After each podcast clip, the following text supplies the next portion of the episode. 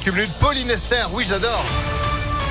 Juste après, une météo toujours, toujours, toujours aussi chaude. depuis l'info, sans Denolier, bonjour. Bonjour Phil, bonjour à tous. À la une, une bonne nouvelle. Le musée Tony Garnier ne fermera pas ses portes. La région revient sur sa décision et maintient finalement sa subvention de 35 000 euros. C'est Pierre Olivier, maire du deuxième arrondissement et conseiller régional LR, qui l'a annoncé hier lors du conseil municipal. Cette polémique sur la baisse ou la suppression des subventions régionales au milieu de la culture lyonnaise continue sur le plateau de BFM TV hier soir.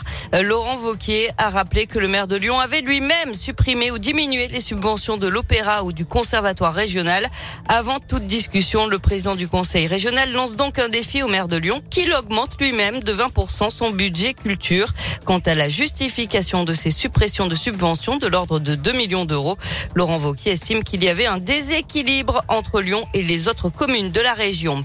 En politique, Damien Abad se met en congé du Parti Les Républicains et arrête ses fonctions de président des députés LR. Le député de l'Ain l'annonce dans une interview au Figaro. Il fait partie des noms qui circulent pour entrer au nouveau gouvernement, gouvernement dont la composition n'a toujours pas été annoncée. Ce sera peut-être pour aujourd'hui. Dernière ligne droite d'ailleurs pour les candidats aux élections législatives. Ils ont jusqu'à 18h ce soir pour déposer leur déclaration signée et se lancer dans la course à l'Assemblée nationale. La campagne officielle démarrera le 30 mai. Une lyonnaise béatifiée dimanche. C'est un événement extrêmement rare devant plus de 13 000 personnes réunies à Eurexpo. Euh, Pauline Jaricot, figure spirituelle de l'église catholique du 19e siècle, connue mondialement, va être désignée bienheureuse.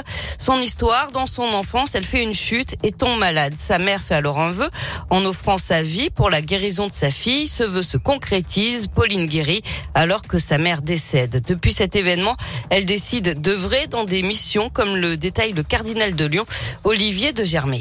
Elle est issue d'une famille plutôt aisée, hein, mais elle a vécu une expérience spirituelle qui a transformé sa vie et son regard, en particulier sur la classe ouvrière. C'est vrai qu'elle s'est beaucoup euh, occupée de la cause ouvrière. Moi, ce que je trouve beau dans, la figure de Pauline Jaricot, c'est qu'il y, a un peu toutes les facettes.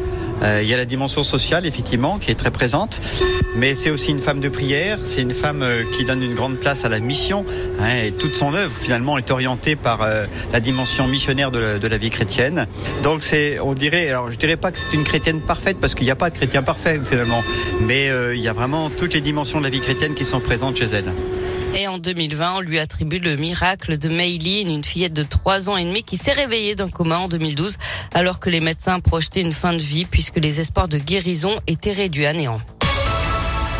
On passe au sport. Il y a du basket féminin ce soir. Demi-finale retour pour les filles de l'Asvel face à Villeneuve d'Ascq. Une victoire et elles seront en finale. C'est donc ce soir à 18h45 à Mado Bonnet pour encourager les Lyon. Et puis du tennis. Demi-finale de l'Open Park Auvergne-Rhône-Alpes. Aujourd'hui, aucun Français présent sur les cours.